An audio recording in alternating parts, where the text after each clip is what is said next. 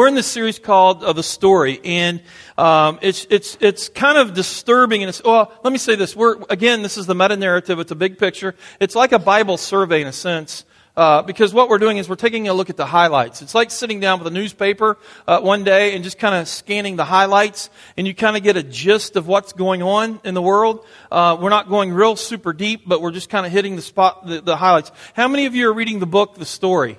How many of you have a copy and reading? Hopefully there was more hands, but um, uh, it's, a, it's a great tool. It doesn't replace the Bible, but it helps put those stories in chronological form. I know when I read it, it, it, it, it just really adds that touch. Like I've grown up in church. I've got all these stories and there's sometimes I'm like, where does that story fit in the timeline? You know, and it just really helps do that. So, uh, as we go through this, uh, it's kind of interesting, uh, because we're, we're speeding up the timeline a little bit.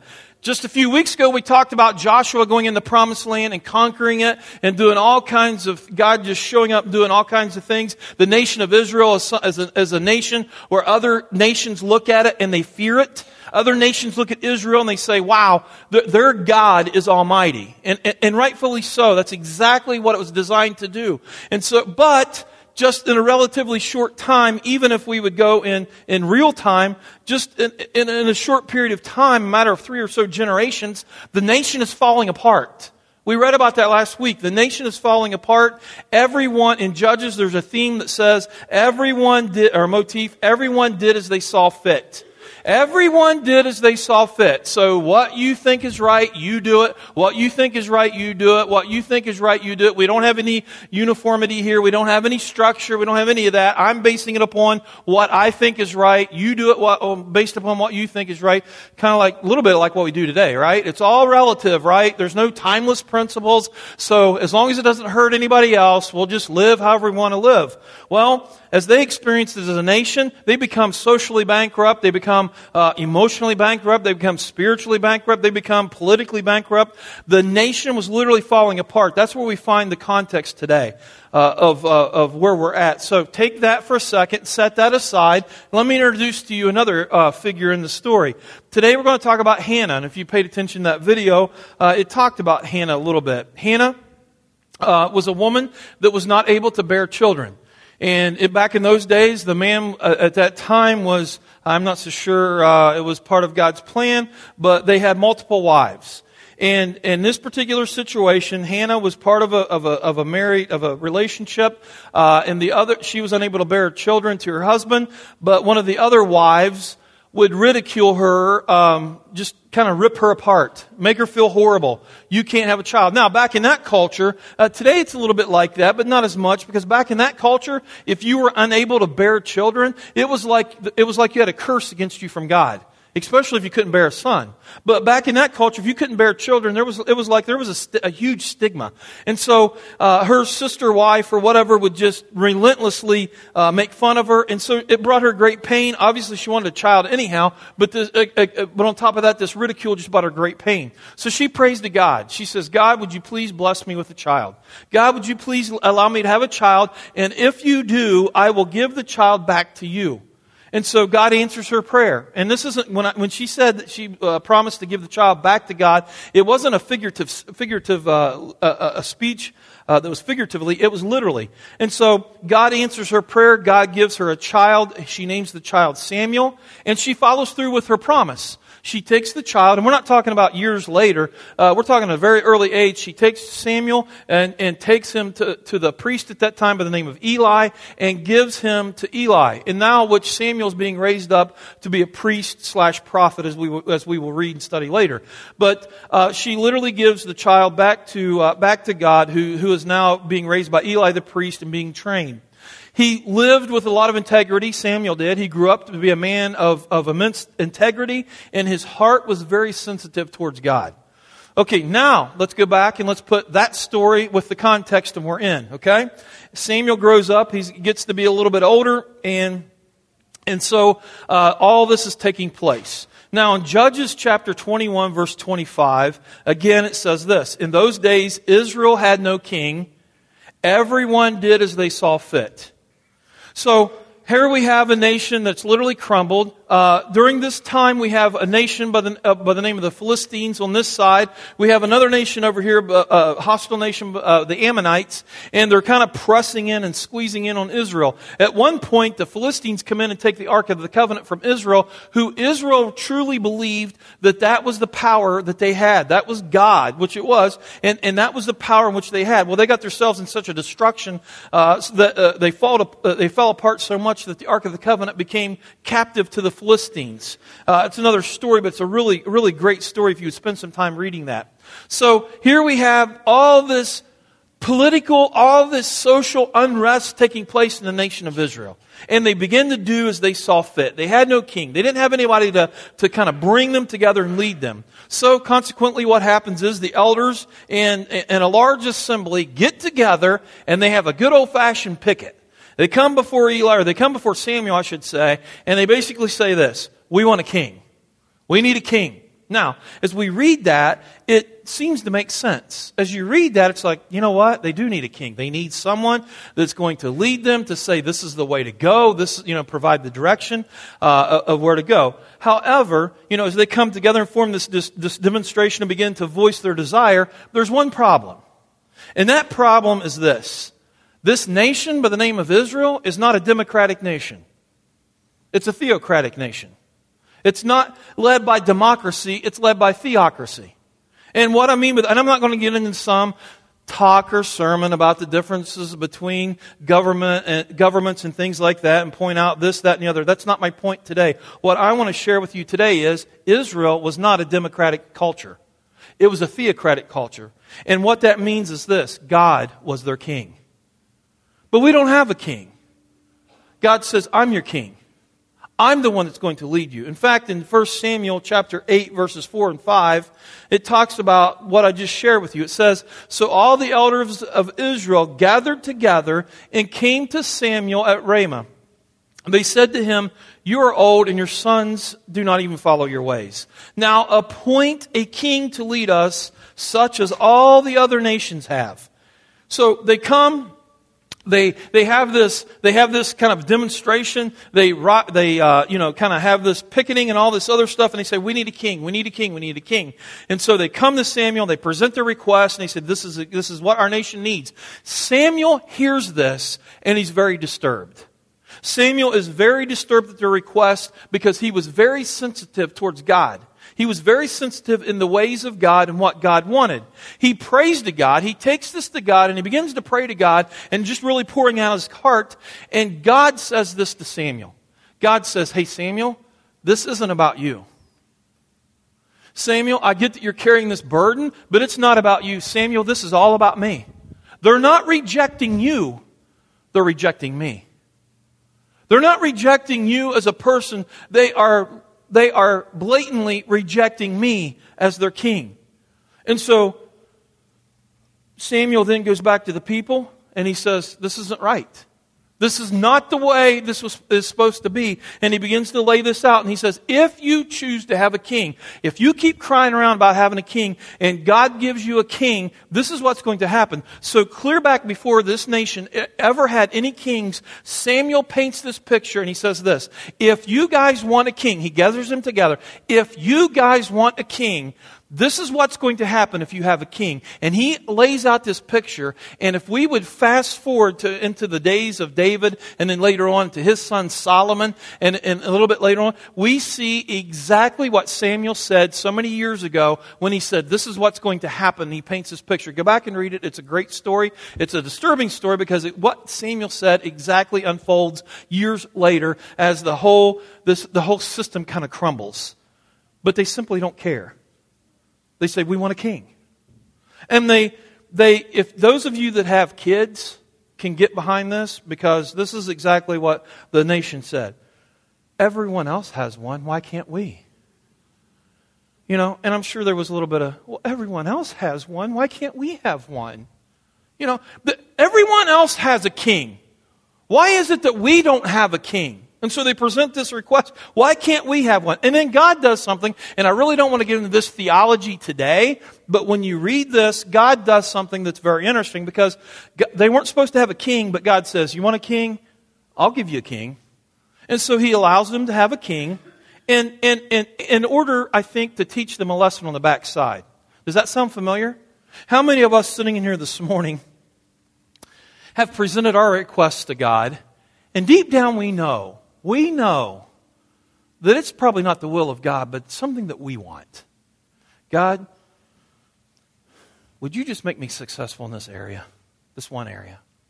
I remember when I was in college, one of my prayers was, God, I didn't study for this exam, but is there any possible way you could impart into my head this knowledge that will help me pass this test? God never answered that for me. I learned the hard way. But you've been there. God, would you just make me successful in this one area just for a little while?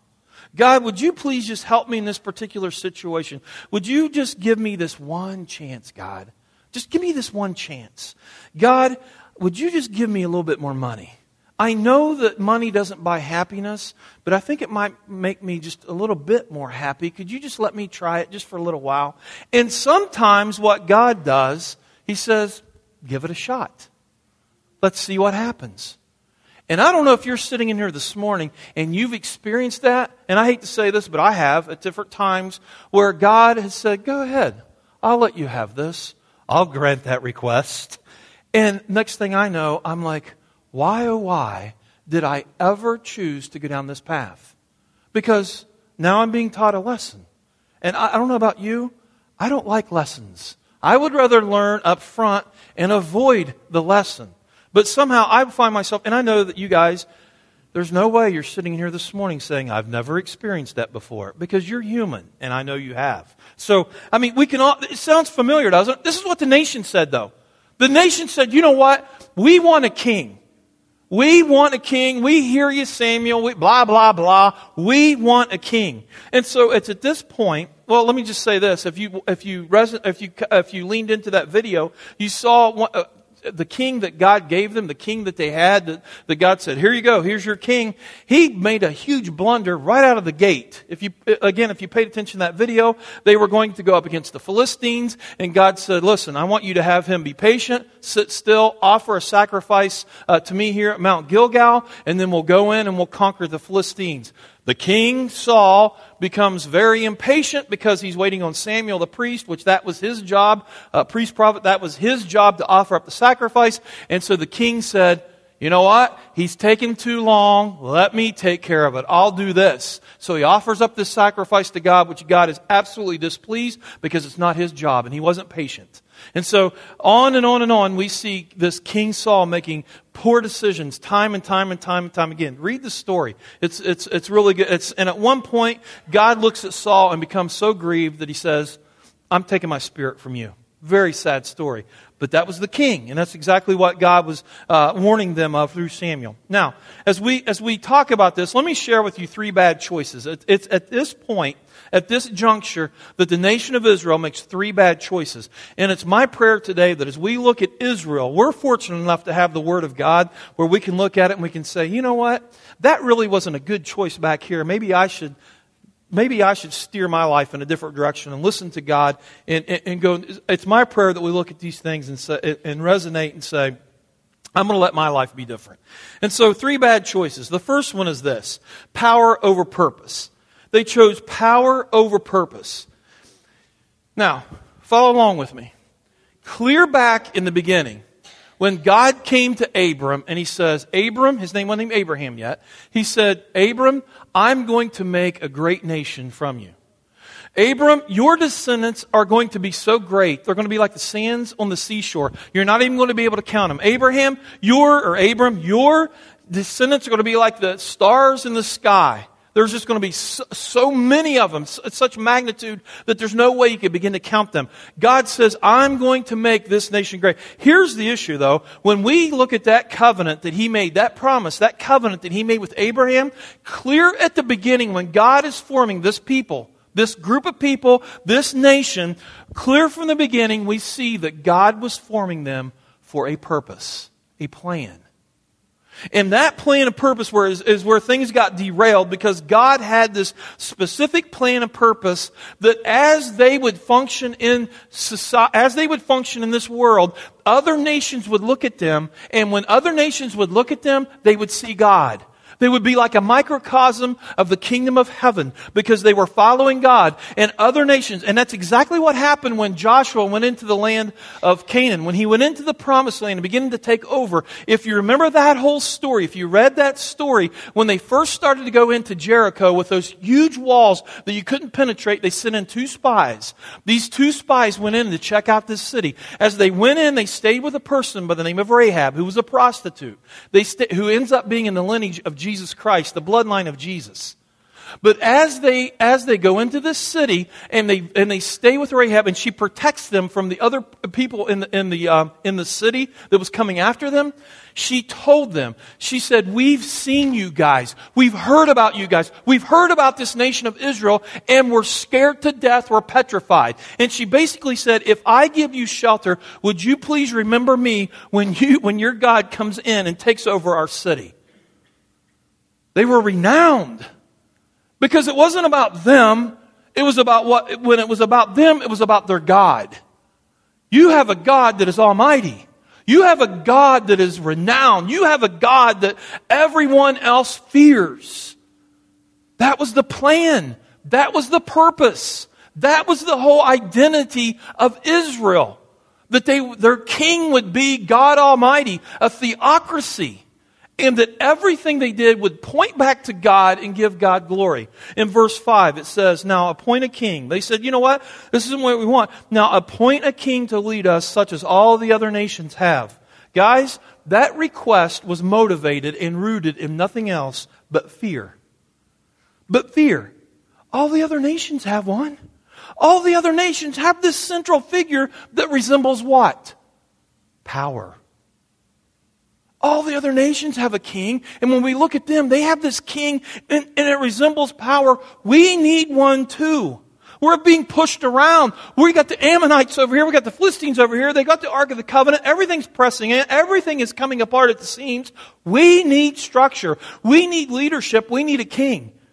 The is- issue is God was their king. God wanted the glory. God wanted to show all that he was or who that he was in doing all these miraculous things. The issue is they had forgotten all about these things, which is easy to do. We're, it's so easy for us to forget, just like they did. They forgot about all the things that God had done. We're not talking about thousands and thousands of years that had surpassed for, for all these miracles, all these things that God had done. We're talking about a couple generations. And somehow, which we talked about, you had one generation that was pointed straight towards God. You had the second one that began to compromise and things started getting lost in the shuffle. Then you had the third generation that ends up exactly here because they didn't know God. They had forgotten all about God. We're talking about an oral culture here too, where stories were passed down generation to generation, generation. Somehow that it stopped. Moses, before Moses died, he, and he knew they were going to go into the promised land, that Joshua was going to be the next leader. He tells the people this. Essentially, he says, remember, remember, remember. Don't forget anything. Remember what God has done. Remember all of the things that God has done because when you go into that land that's going to be flowing with milk and honey, you are going to experience blessing after blessing after blessing. And typically what happens when we get into bountiful times, we forget about what we used to do when we had to lean on God really hard back here because we didn't have things. And Moses is saying, don't forget. Remember what God has done. Don't forget. And then he goes on and says this teach, teach, teach, teach. Teach the next generation. Teach your children. Don't forget. Somehow we forgot. Somehow we forgot. And what they fall into is this concept of flesh over the spirit, which is also called pride. In 1 Samuel 8, 19 through 20 the people refused to listen to Samuel. No, we want a king over us. Then we will be like other nations with a king to lead us and go out before us and fight our battles. I'm confused now. Wasn't that God's role? Wasn't that what God did? Wasn't that what God had done for him time and time and time and time and time again? But they had forgotten. And so they get wrapped up in this pride thing. They get wrapped up in this thing that says, man, we can't be a, we can't be a, we need a king. Then we will be like other nations, a king to lead us. A king to lead us and go out before us. You see how God is being shoved out? It's that flesh dominating over spirit. I can relate with that. You can relate with that. Where God comes into our lives and He says, I want to take you deeper. I want to take you a step deeper. But you're going to have to sacrifice some things. I want to take you a step deeper, but it's, I'm not going to give you all the answers. I'm just asking you to trust me. And if you trust me, I'm asking you to obey. And God says, I want you to take this first step. And we say, Where are we going? Just trust me. Take this first step. Well, can you tell me what it's going to look like? Can you tell me how it's going to affect me? Can you tell me how it's going to affect my family? Can you tell me how it's going to affect my payroll? Can you tell me how it's going to affect my kids? Can you tell me? Can you tell me? Can you tell me? Can you tell me? Why don't you just take a step and trust me? But then the flesh starts kicking in. I don't know if I can do that, God. You're asking me to take a step in the unknown. I don't, I don't know if I can do that. We make enough decisions like that where we say, I can't do that, I can't do that, I don't see it, I, I, need to see the bigger picture. I don't know if I can trust that first step. I need to have more details, I need to have more details, I need to have more details. When we start making decisions like that over and over and over again, the next thing we do, we forget about where what God has done in the past, and we begin to rely upon our flesh, and our flesh says, Whoa, you can't do that. You need more answers. What is your friends going to say? What is your family going to say? What's this going to do to your family? And so, for some of us, we get caught up in that flesh over spirit, and our flesh begins to dominate that. It's uh, extremely hard to trust what we can't see.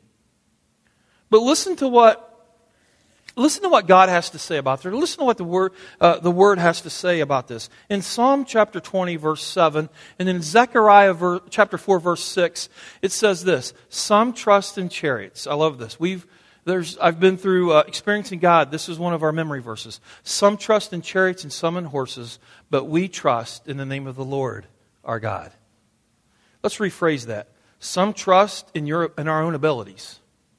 Some trust in our own reasoning, our cognitive abilities, our giftedness to understand things, all these other. Some trust in human flesh, but we're going to trust in the name of the Lord our God. Even when it looks impossible, even when it doesn't make sense, if this is where God's taken us and He's asking us to go deeper, this is where we're going.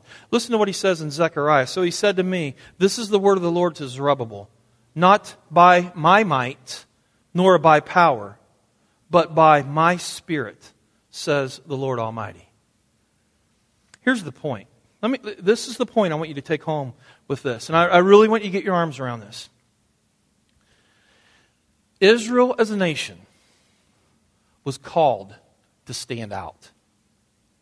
They weren't called to blend in, they were called to stand out. You, as a Christ follower, those of you that have placed your faith and trust in Christ and you say, I'm going to heaven, I've, I've, I've, I've received salvation from God, I am following Him, I am His child. Let me tell you something. I hope this isn't a news, this isn't a revelation to you this morning. But let me just say this. You have been called out. You've been adopted. You've been given a new name. You are now co heirs with Jesus Christ. You are not called to blend in. We make up the church. And when I say the church, I'm not just talking about element. I'm talking about the big C. I'm talking about the church. I'm talking about the bride of Christ. We are called to stand out. This business of blending in is not, it's a false reality. It's called heresy. This business of saying, I can't do this because I don't have all the answers. Guys, you're flirting with something you don't want to flirt with. God has called us to stand out. He had called the nation of Israel to exemplify and demonstrate the God of the, of, of the universe, to be a microcosm of his kingdom. That's what we've been called to do. We have been called to do the impossible because he is going to do it through us. You're not going to do it. You don't have the abilities to do it. No one's asked you to do it. God has said, I want to do it through you. And as we get behind that and we become individuals that are humble and surrendered and contrite to the Spirit of God, that's what influences a world that has no hope. Israel lost it. And consequently, this is what we see. The nation was coming apart at the seams. At one point, they were viewed by other nations as this incredible nation that, that was being led by a God that was more powerful than their gods. They were feared by nations. And uh, like I said, just like us today, that's what we've been called to. So the first one is this Are we going to choose power over purpose? Or are we going to choose purpose in which we were called to, in which we were, that's exactly what we were created for, purpose over power. The second one is this circumstance over salvation. They were doomed from the very start. Samuel reminds them of all the things that God has done for them in the past. He goes to Saul, this, this guy that's going to be their king, and he exhorts Saul and he says, Saul, you've got to remember. You have got to remember who God is. You've got to remember where God has brought us. You've got to remember what God has done in the life of this nation because the, we have forgotten. And, he, and, and again, guys, we're not talking about thousands of years here. We're talking about a relatively short period of time and somehow it got forgotten and not passed down. And Samuel, I can't imagine. I mean, uh, maybe Samuel sat there and said, Hey guys, we got to remember about the plagues. You got to remember where we came from. You got to remember about Egypt. You got to remember about this covenant and about Egypt and about God delivering us out of Egypt. You got to remember how He separated the Red Sea and they walked across on dry ground. You've got to remember when God led our people, our ancestors through the desert and, and, and through the day where if we was going, you know, to burn up by heat, God provided a cloud to shade us, to keep us cool. And at nighttime when it got freezing, God provided a pillar of fire to lead us. You've got to remember how He fed us and sustained us where we didn't even have to ask for food, but God just provided it. You've got to remember that when our ancestors, Joshua, crossed over the Jordan River to take over the promised land, they walked through on dry ground and they went to the city of Jericho and they destroyed Jericho and they destroyed city after city after city. Saul, you've got to remember that and you've got to tell the people. You've got to remember how they conquered all of these cities. Saul, you have got to remind the people of defeating armies where we were completely and dramatically outnumbered. Saul, you've got to remember this. But it's so easy to forget. 1 Samuel chapter 12 verses 12 through 15 he says this, but when you saw, and he's talking about to the assembly, he says, but when you saw that Nahash, king of the Ammonites, were moving against you, you said to me, no, we want a king to rule over us, even though the Lord your God was your king. Now here is your king you have chosen, the one you've asked for. See, the Lord has given you a king over you. If you fear the Lord and serve and obey him and do not rebel against his commands, and if you both and if both you and the king who reigns, reigns over you follow the Lord your God, good. But if you do not obey the Lord, and if you rebel against his commands, his hand will be against you as it was against your ancestors. It's as if Samuel, it's as if God through Samuel was saying, guys, we've got a second chance. Guys, the impending doom is knocking on our door, but here's a second chance. If we want to work, if we want to not get caught up in this impending doom, there is the second chance. And we need to be reminded to obey, obey, obey. Remember.